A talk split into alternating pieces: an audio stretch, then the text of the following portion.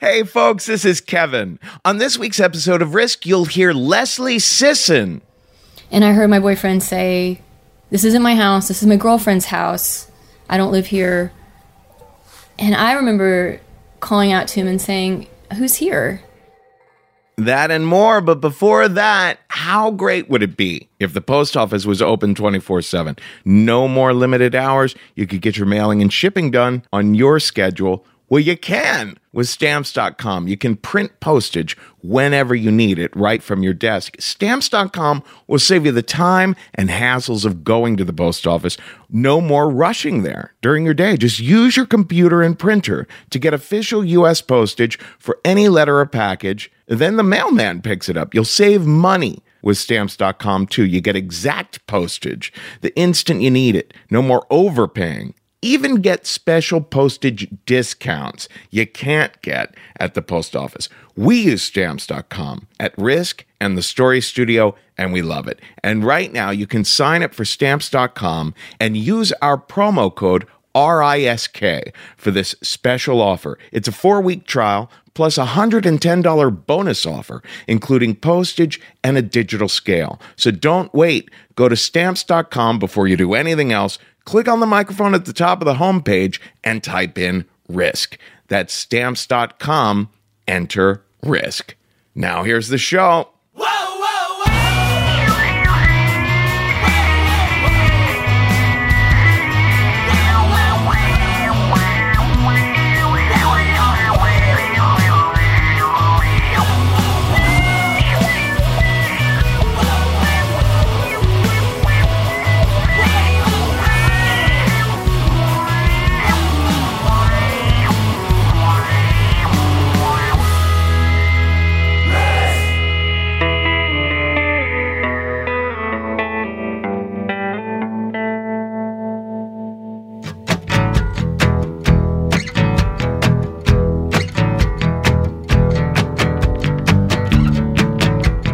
Hello, kids. This is Risk, the show where people tell true stories they never thought they'd dare to share. I'm Kevin Allison.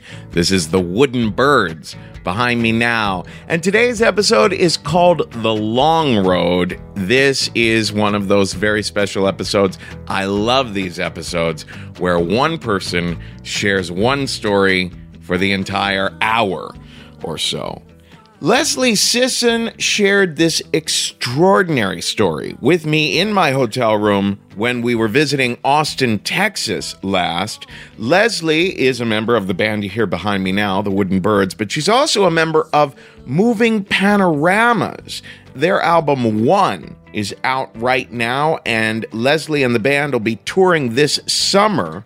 If you visit movingpanoramas.com, you can find out more about tickets and where they'll be. Now, today's episode, this story might be a little rough. It might trigger some things for people who have been through traumatic situations before.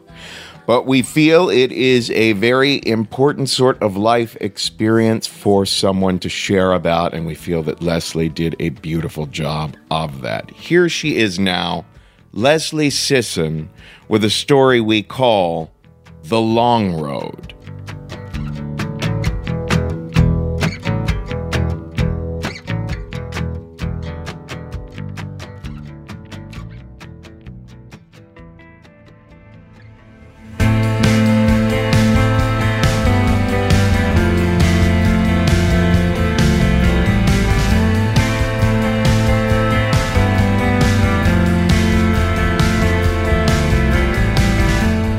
Got on a plane heading back to New York City, where I was living at the time. I had just been in Austin for South by Southwest and recording a solo record. I had a connecting flight in Atlanta, so I had to touch down in Atlanta. The minute I landed and turned my phone on, it started blowing up. We were still taxiing, and I called my dad immediately. And he's like, Your mom died. Everything from that point forward was just a blur of tears and hysterically waiting to get off the plane, but it was very surreal. I found the next flight to Dallas and I went to the gate. There was this gate agent there, and it was, there was a long, long line. She's like typing, looking at her hands, like, What can I do for you? And my face is clearly red. makeup tears all the way down my face. And she's like, What? Why do you need to go to what happened? And she looks right up at me and she runs around. And I was like, Well, I just said goodbye to my mom. And then when I landed here, I found out she died. I'm not really sure what happened, but I have to get back to Dallas. She's like, I'm on it. But first, she calls over to these other gate agents and she's like, Girls, get over here right now, right now. And three women came up and just like circled around me. And I am not a prayer, I'm not a religious person, but they started praying, they started singing gospel hymns. There was this long line of people behind them waiting. One woman's praying while the other ones are humming and singing. I'm crying my eyes out, but I'm also smiling and laughing because I'm like, this is the most surreal thing I've ever been involved in.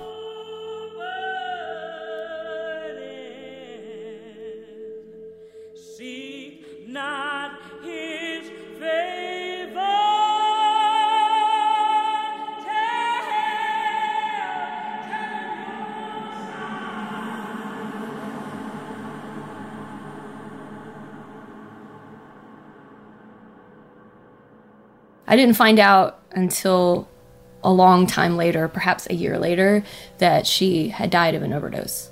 She was a recovering addict and she was living in my house on disability, coming coming back. I was getting my mom back. She was uh, suffering from post traumatic stress disorder, severely depressed, and she'd been abused her you know all her life and she'd lost her business her boyfriend and her mom all within a month of each other. And then after that just spiraled down. And first it started with xanax and then pain pills and then it was doctor hopping and then it was illegal drugs off the street and then it was living in her car and homelessness. And i was living in new york at the time. The way i found out about her addiction was christmas 2007 i'd gone to visit her and she was staying in a extended stay hotel and she was like 80 pounds and she was just a shell of the woman that raised me to be a strong independent artistic creative woman. She's the one that taught me to follow my dreams.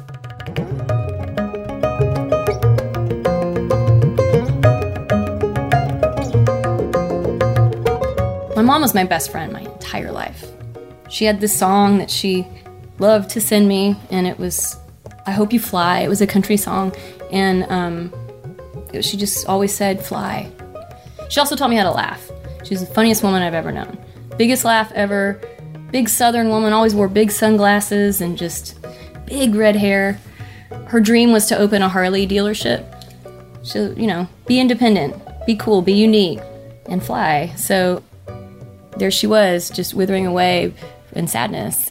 So I, on Christmas Eve, I had to carry her 80 pound body into a hospital and check her in. And that was the first time she'd ever been admitted to a rehabilitation center. She would always say, Well, you have depression and you have anxiety, but you don't know what this is like. But you will one day because it's in us. And something's going to happen to you and you're going to get it. But right now, I know you don't understand me. And I didn't. I didn't understand what PTSD was. I had no idea. I tried. So, yeah, so she got the right help. She was getting better. And then she died. And I thought maybe it was a stroke or a heart attack, um, but I didn't find out until about a year later because my brother told me that he kept it from me because he was worried it would upset me that she died of an overdose and she was taking these back pain pills and she took too many. And my brother, however, he was a drug addict as well, and perhaps they were best friends too. So, I, you know, I think maybe they used together. Soon after she died, he went back to prison for the second time, and he's still there for selling, dealing, and making meth he always messed up and caught things on fire all the time and he stole things from me and ran my credit cards up. My parents divorced he was a teenager and he was he got into drugs at a very young age. Right before my mom started getting sick he did say something to me that helped.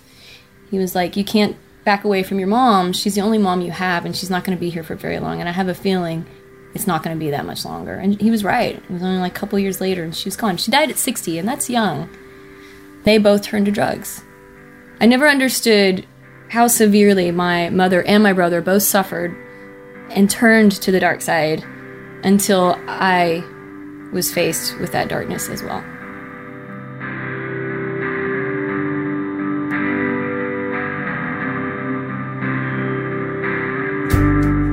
So after my mother passed away and we picked up the pieces, I had to get right back on the road and go on tour for a few months. I had to hire a band. And one of the guys that I'd hired, I'd never met before. He was from the Midwest, he was a farm boy. After my solo tour, he and I kind of hit it off, and he was thinking about moving to Austin, and he did, and we started dating. Maybe a month into our relationship and some change, he was staying at my house with me in the same house that my mom had just passed away in. We were asleep in my bedroom, and my dog started growling, a little puggle. Her name is Paris, and she never growls or anything. My boyfriend got up and went into the living room to see what she was growling at. And I heard my boyfriend say, This isn't my house, this is my girlfriend's house. I don't live here. And I remember calling out to him and saying, Who's here? I have really bad eyesight without my glasses, so I remember seeing this dark figure follow him into my bedroom, and it was blurry. And when they turned the lights on, I realized, wait a minute, I don't know who this is. Very tall, dark, wearing all black. I could see the gun. He had gloves, a hat. I mean, he was clearly prepared to break into someone's house. And that feeling I will never lose. That feeling of, am I dreaming? And then you're like, I'm not dreaming. Holy crap.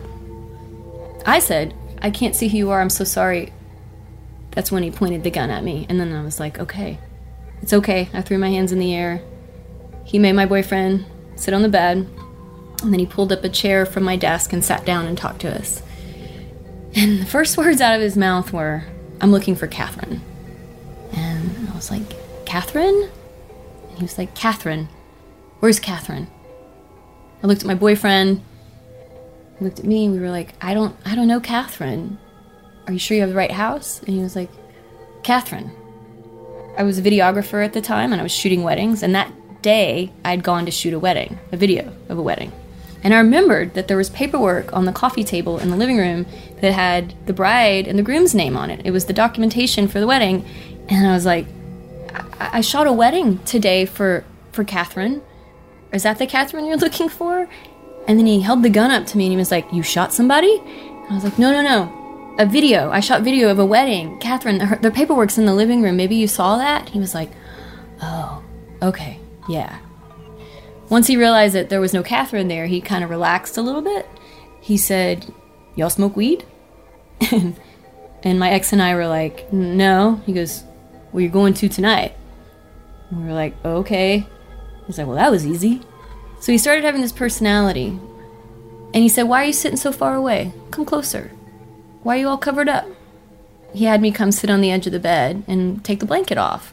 I, you know, I was wearing a very, very skimpy tank top and underwear, so I mean, I wouldn't even wear that to the pool. So it, he could see me.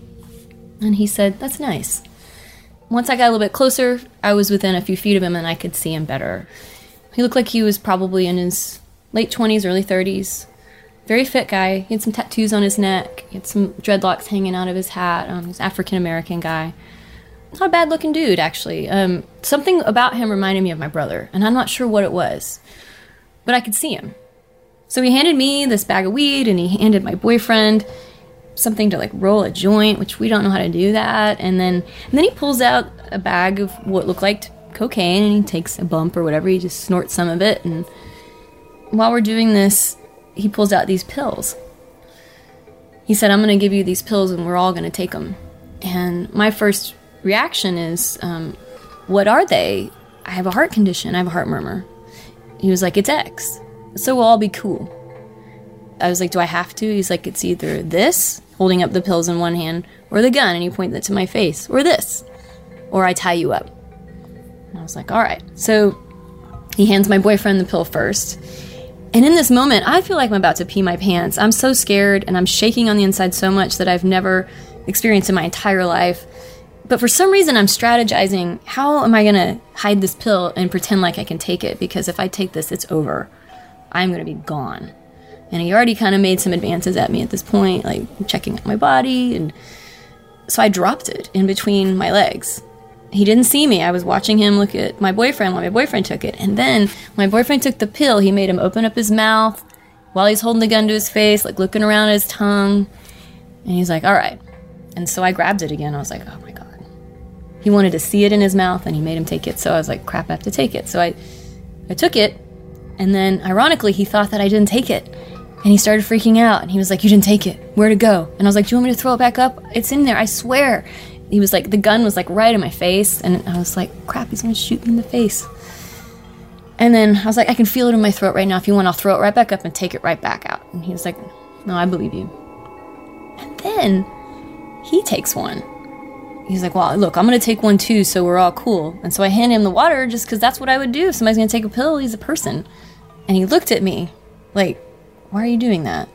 So he's starting to notice that I was like being cool to him. So he took the lid off, he took a drink, and he wiped it off, you know, so his DNA wouldn't be on it. He put it back on the ground. And then he started talking about money. I had my, my mom's dog was there. She was sitting on the bed with us. And he was like, I like your dog. And I was like, oh, um, actually, you know, she was my mom's dog. My mom just passed away here. He goes, well, how old is she? Do you think I could have her? Think I could buy her from you? And I was like, well, she's not a puppy. She's a few years old. And he's like, oh, she's too old for me. I was like, but she's a great dog. She's done so much for me, and she could do a lot for you. I said these things, trying to humanize myself, but also in a, not like strategically. I was just like, if you want the dog, you can. I'm trying to find her a home. she's great. um, this is weird stuff going on in my brain. I don't know why. I had the definitely the pill had kicked in.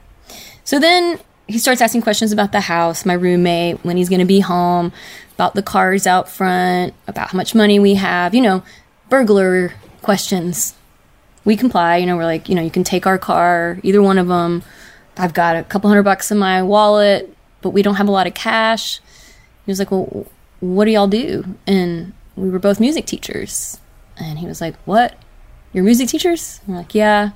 He's like, You're not cops, are you? You're supposed to tell me if you're cops. And we're like, No, we're not cops. And he's like, You don't know karate, do you, cowboy? Talking to my boyfriend. And from that point forward, he started calling him cowboy. To this day, he hates the word cowboy. But he's, you know, thick accent, cute, tall, slender guy that grew up on a farm, young, 30 years old, just, you know, cowboy. He's a cowboy. So he uh, so he got us up from the bed and asked Cowboy, my boyfriend, to go check the rooms, show him around, but he wanted me near him. So we went into my roommate's room. We looked in all the doors, and he was like, "You don't have a gun here." We were like, "No."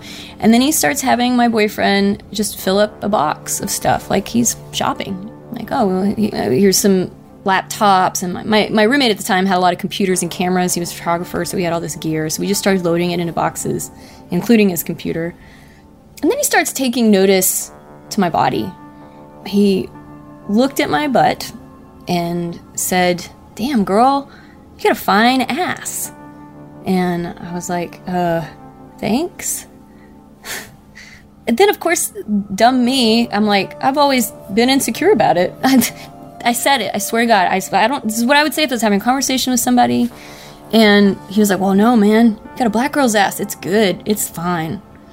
Have you ever dated a black guy before? And I was like, "No, I haven't." He's like, "Have you ever thought about it?" This is all in front of my boyfriend, and um, I was like, "Of course, yeah, but I just never had the opportunity." He's like, "Well, what about now? Do you want to kiss me?" And I was like, "Uh, okay." He's like, "All right, give me a kiss." I just stood there I was like, all right, looking at him straight in the eye. And he started to move in, and then he said, no, we'll save that for later. But come here. And then he held me close and turned me around so that my back was against his chest and I could feel, you know, him against my lower back. And he's like, Do you feel that? He was talking about his private parts. And I said, Yes. And he goes, How's it feel? And I was like, Okay. He's like, Good. So he had his arm around me and then the gun in the other hand pointing at my head, and he's still directing my boyfriend to load things up. And then he starts asking him to get weird stuff like condoms, socks, rope, Listerine, an iron, a heater, just weird things. We were shopping. He was shopping at our house. For weird things, though. We went back into my bedroom and he started looking at my things. Like I had a couple computers, I had, you know, cell phone, and I have a wall full of guitars. But I do have a computer. I had this laptop that had just fallen off the couch and the screen got cracked and but it also had a lot of personal information on it, including information about my father, And he started to put that in a backpack. And I was like, that thing's broken. You don't want it. Which was true. I was like, you wouldn't get any money for it. And he held the gun up to me and was like, What's on this? What are you protecting? And I said, Nothing. I mean, well, there are a lot of photographs of my mom on there. She just died. I did a video of her at her funeral, so I haven't actually backed it up. But you know what? You can have it. And he just threw it on the bed and said, No, you can keep it. And so that was a moment where I thought, I can keep it. Does that mean he's going to let me go? He walks us into the living room. The living room's pretty dark at this moment, and he tells us to turn around, both of us, side by side. So I was like, uh oh. He'd gotten the car keys, he'd gotten stuff in boxes. He asked a lot of questions about would your neighbors think it's weird if a black guy was loading up the car? And I was like, well, we don't have a lot of African Americans in our neighborhood, so I don't know. You could just be a friend.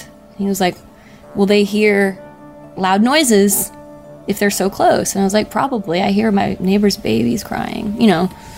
So he was studying. When's your roommate coming home? He was trying to figure out what he could get away with in the house, I think. So when he told us to go in the living room and turn around, both of us, I was like, this is it. He's going to shoot us in the back of the head. This is it. He got the stuff he needed. He got the money. He got the keys. So he's gone. He hasn't tied us up. And then he was like, turn on the light. And then he commented about my butt again. I don't know. I felt like he maybe thought he was going to do something, and then he changed his mind when he saw my butt. I mean, that was really like he kept going back and forth. He did seem like he was on something, and he had been taking some drugs in front of us, but he wasn't like crazy erratic. He was in control. He was in scary control sometimes, and then sometimes he would lighten up, and he would seem like a human. And those were the moments where he reminded me of my brother, even my mom sometimes, because they both had their ups and downs, and I don't know. There was just something about him, especially when I got a really good look at his face. I could just, it just, I don't know. So then he started getting my boyfriend to just load up the car. There was a point in time when I asked him how he got in the house, and he wouldn't tell me when we were having the conversations about logistics. And I was like, How'd you get in? And he wouldn't tell me. And so we went to the window to watch my boyfriend load the car, and we're standing next to a window. It was in the winter, it was around Christmas time, so I could feel like cold air coming through the window, but it was a window that had an air conditioner in it. I didn't have central air, I had window units. And I looked down and I could see that it was just kind of like half in. So that was how he got in. And I was like, Is this how you got in? And he looked at me kind of proudly. He was like, Yep. That's probably why he targeted my house because I was the only one on the street that had it. So there was this other moment where I'd had my hands in the air and then at some point in time, because it was so cold, they kind of went into a praying position, kind of like from yoga, just right at my chest. And I, I don't even know why. And he said, "Are you are you praying?" And this is right when we were looking out the window. He looked over, and my hands were still kind of like this. And I looked down, and I was like, "I guess I am." And he was like, "Pray for me." And I was like, "Okay." The sun was coming up, and things were starting to get a little slower right before we left the house, but my mind was still strategizing, and I was still in my underwear. Before we left, he did a final swoop and he was like, Well, you gotta put some clothes on. So, y'all put some clothes on and brush your teeth, which was weird. And so we went into my room and I um, grabbed like a pair of like slip on shoes at first, and I was like, Nope. And I grabbed a pair of running shoes. And then I grabbed a hoodie because it had been raining outside. And um, I was like, I'm going to try to get away if I can. He was dropping things. He dropped the keys and he dropped his weed. And he goes, Oh man, I'm such a bad criminal. I'm so sloppy. And I actually went, You're okay. And he was like, Am I? And I was like, You're okay. And he goes, I guess I'm going to have a kidnapping charge then because I'm taking y'all with me. And I was like, You don't have to. And he's like, No, you're coming with me. And I was like, God damn it. Was too nice to this guy. So, you know, I remember seeing like a box cutter on the floor as we were about to leave, and I was like, "Can I use that?" But I didn't know how to use it. That would have been dumb. And if there had been a gun in that house, I wouldn't have known how to use it. In fact, there was, and we didn't know it. My roommate had a gun, didn't even know it. But I wouldn't have known what to do with it. My boyfriend would have. He grew up on a farm. He would have known what to do with it, but I still think it would have made it worse. We were just being nice to the guy and polite to him. And I think that mattered.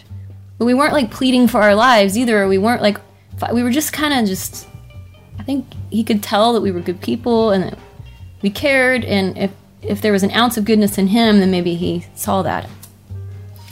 So we were going to the car, we opened the door, my dog took off. At that time, she was a runner. She just would take off. And I was like, go, run like the wind, get out of here. Don't let him take you. So I left the front door open intentionally so that my neighbors would notice. I had a neighbor that would come by all the time, sometimes every morning, to give me coffee.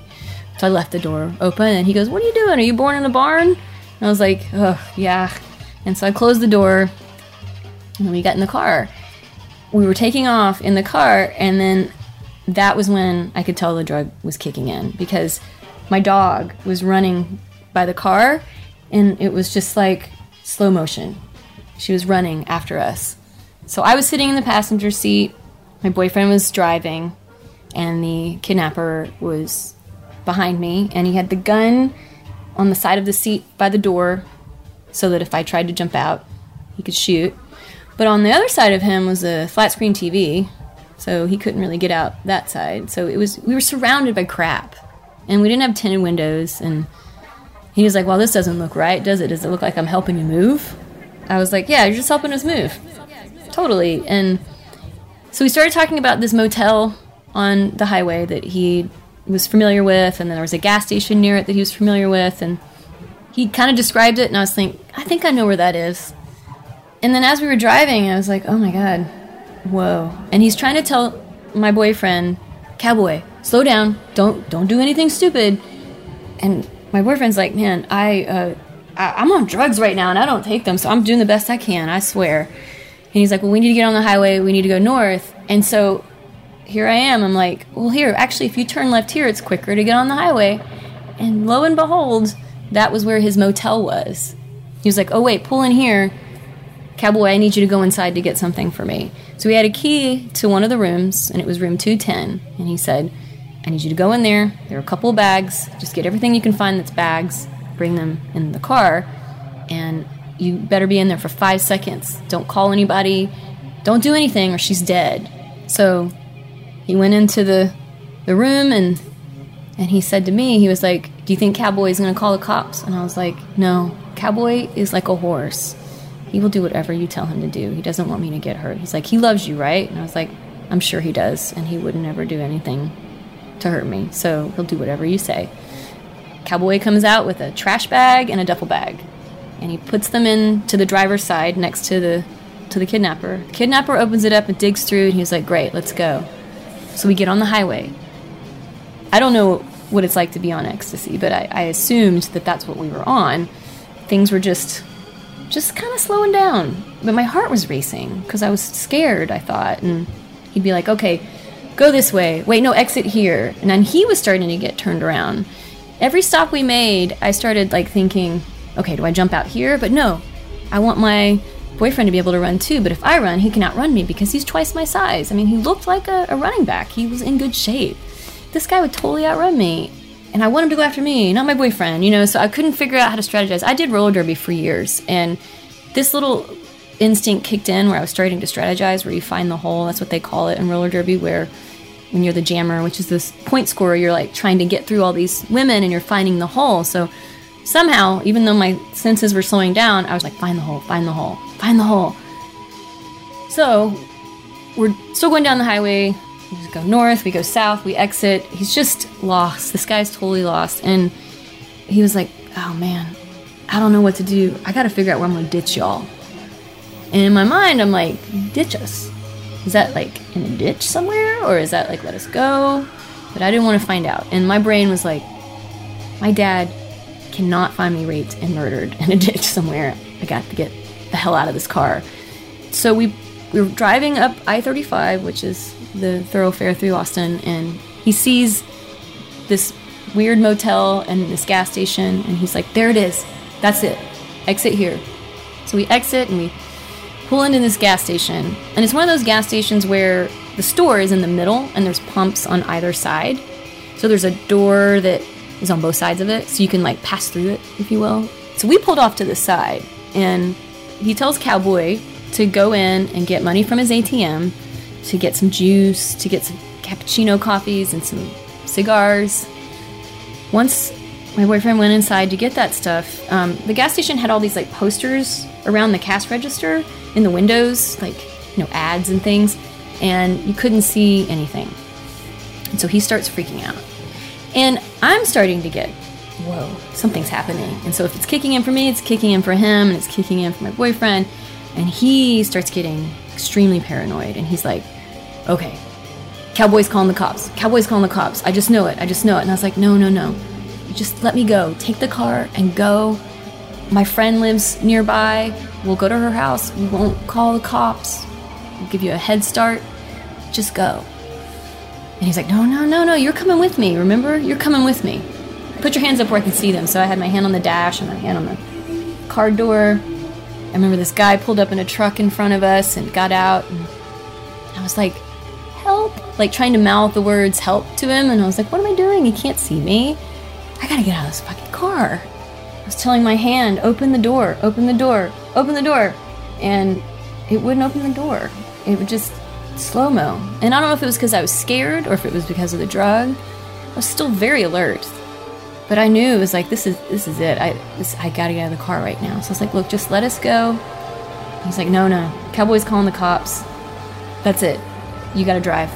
And I was like, okay. But I was like, wait, I can make a sudden move. He's like, you get in the driver's seat, you drive. So I crawled over the console, you know, like where the stick shift is in the middle, and I looked over my shoulder, my right shoulder, as I was crawling over to see if his gun was pointing at me, and it was nowhere in sight. And so I just like opened the driver door and just took off. Like in one swoop. Like I was like grabbing for the wheel, but then I just grabbed the door and just took off. And in that moment, my boyfriend was coming out with these white grocery sacks, and I was like, run! And that was slow motion. It was just like he threw the bags in the air, and we ran. And I ran zigzaggy because we had watched a movie like the night before about some guy trying to escape, and he ran zigzaggy and he got away. So I was like running zigzaggy, slow mo zigzaggy. I remember. And he's like, "What are you doing?" I was like, "Zigzagging," and like we ran around this fence and I was running towards my friend's house. My friend lived in this neighborhood behind this place and he was like, "No, no, let's go in here." And it was another gas station. It had one door. We ran inside and I told the attendant, "You got to call the cops. This guy just kidnapped us. He's got a gun. He's coming for us." And he was just like, "What?" And there was an office, so I ran into the office and my boyfriend came with me and we closed the door and it had like a little tiny window where you could see it was a big, strong door. And then I vomited all over it. And everywhere, just vomit everywhere, all over myself. And, and my boyfriend's trying to hug me, and I'm just like throwing up everywhere. I'm watching this guy, and he just kind of like grabs the phone, like looks out the window, and you know, casually calls the cops, but he stays near the door because that's the smart thing to do. Because we could be crazy people, and he could leave or lock the door if the guy's come in or run out. And um, cops showed up. They separated us interviewed us. They didn't believe us at first, but why would they? We look like a couple of drugged up kids. But it wasn't until the paramedic showed up and the paramedic was like, Do you have a heart condition? And I was like, Yes, I do. He's like, What did he give you? And I was like, I don't know. It was a pill. He said it was ecstasy. He was like, Your heart rate's through the roof. We have to the hospital right now. So we get into the ambulance, and there was this really nice police officer in the ambulance with us, and I could hear his radio, and he said, Do you have a puggle? I was like, Yeah, my dog. And they were like, okay, they're at your house. It's clear that there was a, a break in. They've got your dog. She's okay. And they're there now. And so he was with me the whole time in the hospital. So we went to the hospital. And, you know, at this point, they still weren't sure about us. And so the doctor was kind of like trying to get me to tell her what we took. But then they ran all these tests, and it, it was super blurry at this point. Like the vents were breathing, and the doctor, her hair was like breathing. It was just all this weird it was very, very crazy, but I was still making sense of it. And I remember it all. She came in, and a counselor came in with her. The doctor said, I'm going to give you something to counteract the drug. He gave you PCP. And I was like, What is that? And she was like, All I can say is that it's lucky that you got away when you did, because if he took it too, you'd be dead by now. It makes people killers. And you were so strong and smart to have gotten away when you did. I guess my boyfriend was in another room telling them the details too, and he had told them about the motel room, and that's where they figured out who this guy was because they were looking for him because he was running from the cops when he broke into our house. he was with a gang that had been staying at that motel and they caught the whole gang, but he got away and he ran into our neighborhood and then broke into my house. So that's how that's how it all happened. And I could overhear this on that police officer that was in the room with me. I could hear stuff on the radio and they he would kind of give me updates and say like it's to be okay. They know who he is. And once they gave me something to counteract the drug, things were better. They started feeding me. My dad drove down from Dallas and uh, we were in Dallas for a week and I was a, a mess and my stepmom would leave the back door open and I'd freak out. I'd be like, why are you leaving the back door open? They live out in the country in the middle of nowhere. Close the door, lock the doors. And it was like that for a while, for a good year. And it would slowly get better. But I had severe post traumatic stress disorder. Like if I had heard a, a noise like outside of a room or outside the house, I'd hide under a table. I wouldn't leave the house, but I also didn't want to be in the same house that this crap happened in. I thought, I'm going to have to check myself into a hospital. I don't know if I'm ever going to be able to get over this. This is the worst thing I've ever felt in my life. I actually almost did check myself into a hospital because I was worried that he was going to come after me, or his gang buddies were coming after me, or somebody else was going to come after me, and I wanted to change my identity. I wanted to to move to Europe. And I was just like having all these like insane thoughts. You know, I know there were medications that I could have taken to help with this, but I was paranoid about taking drugs because of what had happened to my mom and my brother. So I was suffering. Oh my gosh, like I, I, my house became a fortress after that. I just was paranoid that somebody could see through a tiny crack in my blinds or my front door is right next to my driveway, which is a matter of a few feet. And I was so scared to walk from my front door to my car in the middle of the day. It was awful. The thing that my mother always said was, I can't just make this go away. And so the way she found solace in it was pain pills. And then it became more than that. Somehow it made it better for her, I guess. But I didn't want to know. I was about to check myself into a hospital, but the police called and said, We found him. We know who he is. We know where he's at. We're closing in on him. We're going to get him. But we found your car. It was in Temple, Texas, which is an hour north of Austin. Apparently, he had ditched the car, broke into another old couple's house, didn't hurt them, tied them up, took their money and their car, and then left. They found our car. But they asked us to come down, and I was like, I don't think I can do it. I cannot get in a car right now. But we did it. We drove to Temple. We positively ID'd him from a photo lineup from a driver's license that was 10 years old, but it was definitely him because I studied his face. And the minute they flipped that piece of paper over and I saw that face, I was like, there he is. That made me feel a little bit better. Once they caught him, the police assured me that his gang buddies weren't coming after me. They gave him up. It took me a, a couple weeks to just find some normalcy as much as I could. And um, I'd been teaching music after school to these kids, and I just felt like I needed to not lose that. I didn't want to let the kids down. So I was like, I'm going to try to come in and teach some lessons and see if I can do it. And it helped even though it was hard for me to get from my front door to the car and then from the parking lot to the school, I didn't feel safe anywhere, but I just fought it. But when I was in the lesson room and I was playing piano or was playing guitar and I was singing, whoosh, just went away. It went away. Not completely, but exponentially. And the kids made me laugh and those lesson rooms, something about like how you're just like in this little room and just like it's quiet and the rest of the world is gone, silent except for the sounds and the music, helped so much. And that ended up being my therapy. So a month after what happened to us, I get a phone call from the police, from one of the counselors at the police station, and he said, um, I have some bad news. A few weeks before he broke into your house, he broke into someone else's house and killed them a man and his teenage daughter. That's all he would tell me. He's still awaiting trial for that, though. But for the next year, I dealt with it. I, I, I remember going to a restaurant with my boyfriend, sitting outside waiting for our table, and we were sitting next to this couple. I had a hard time going to restaurants for a while, but this was like one of the first times I ever went out. And there's this woman there, almost in tears, because she had such a traumatic event with the cabinet builders and her remodel and her kitchen. I just don't know how I'm going to get through it. It just I'm so traumatized by this. I just the cabinets they're just not right and I just have to look at them every day. And this was only a few weeks after the trauma. I, I remember because I wrote a song about it. The first song I wrote about this whole experience. Normally, when somebody goes through something and they feel so alone, they feel like they're in a bubble, sort of. But what I felt like is that I was at the zoo and everybody else was behind the glass, safe, in this make believe captivity environment. And I'm the one looking in. And all I want is to get back into that glass. But I can't. I'm forever changed. I'm always going to be on the other side of that glass. But I went home and wrote about it. And I wrote a song called Believe. And all it was was about was just, you know, I try to lock the windows tight, set the timer for all night, rest assured, said way too easily, we keep it all make believe. When I would reach for the guitar instead of the bottle, I knew then exactly how my mother and my brother felt. It gets less and less as time passes because I'm working really hard on it. But I still to this day think about my mom saying, You'll understand one day. You don't understand now, but you will. It'll happen. Something's going to happen, and your life is going to fall apart, and then you're going to understand why I did this and why I'm going through this and why I can't just change it. She's so right. And if it hadn't been for music, I don't think that I would have healed the right way. Same thing for my boyfriend at the time. He and I aren't together anymore. We're we broke up about a year. We stayed together because we didn't know what to do.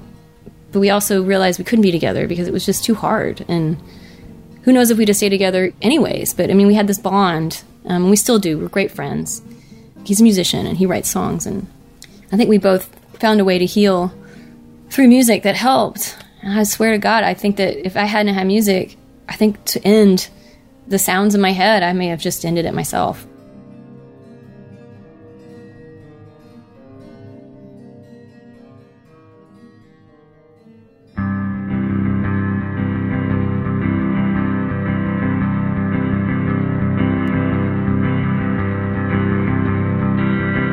When I was teaching at the school, there was this kid there. Her name was Rosie. She was probably about 17 at the time and insanely talented. She could play every instrument, could sing wonderfully, just and there was just something about her. And then there was a day where I could tell something was wrong. She was kind of going dark. So I talked to her family and the school and they, they were already aware of what was going on with her. She was suffering from depression and having some issues. So I said, you know what? With your permission, I would like to mentor Rosie for songwriting because at the school we were teaching at, they don't teach people how to write songs, they just teach people how to play songs. Her mother was like, Yes, please, oh my God, she looks up to you so much. And so I met her for coffee, and I didn't know how to talk to her about what was going on with her. And I was like, Do you just want to like play some music? And she was like, Yes. She was about to quit music, she was about to quit everything. And I was like, Well, I'm thinking about making another record. Why don't you come and just play on my record? And, and, and that's how I learned how to write music was playing on other people's records and watching them write songs. I can show you how to write songs and and then it became a whole record. And it was all these songs that I'd been writing since my mom had died and since the trauma. And when I get on stage and I play music, that is my safe zone. And writing these songs and being able to externalize these things and just get it out. And Rosie is starting to write songs, and she's in this band now. Because of the trauma, because of the PTSD, it's not as easy to deal with everyday things. I'm working on it. And I'm finding a way to do that without reaching for the bottle. Damn it, I wish my mother had found that. I really wish. And I wish my brother could find that. You know, he's still in jail. But I get it. I get why they did it. And I understand why that guy was running from the cops and why he did what he did. He was fucked up. And I feel bad for him. And I definitely forgive him. And that's definitely where I am right now. I thought this guy was going to kill me or worse. But now I just hope he's going to be okay. And I feel terrible for the families that he hurt, but that has nothing to do with me. But when times are tough, no matter how tough they are, if you can find something to get you through it that doesn't hurt you more, like the bottle, it's the one thing I keep referring to is the bottle because it was a pill bottle or it was an alcohol bottle. It's not as easy to tell somebody, oh, just go take a walk or breathe it off or breathe. That was the one thing that always bothered me. Just take, just breathe. It's not that easy. There's other ways though. I mean, if you could find something, like I found music, or if you can paint, or if you can write, or if you can sing, or go take a run if you have the energy. And it's so hard to find that happy place when everything is gone to shit. But I think just the act of doing anything that relaxes you can help instead of taking a pill to relax you or instead of drinking a drink, which I'm not opposed to that either, but there's got to be another way. And I think in the long term effects can be so much more beneficial than the short term. And my mother and brother took the short road, and I take the long road, which I'm still on. It's not easy, but it's worth it.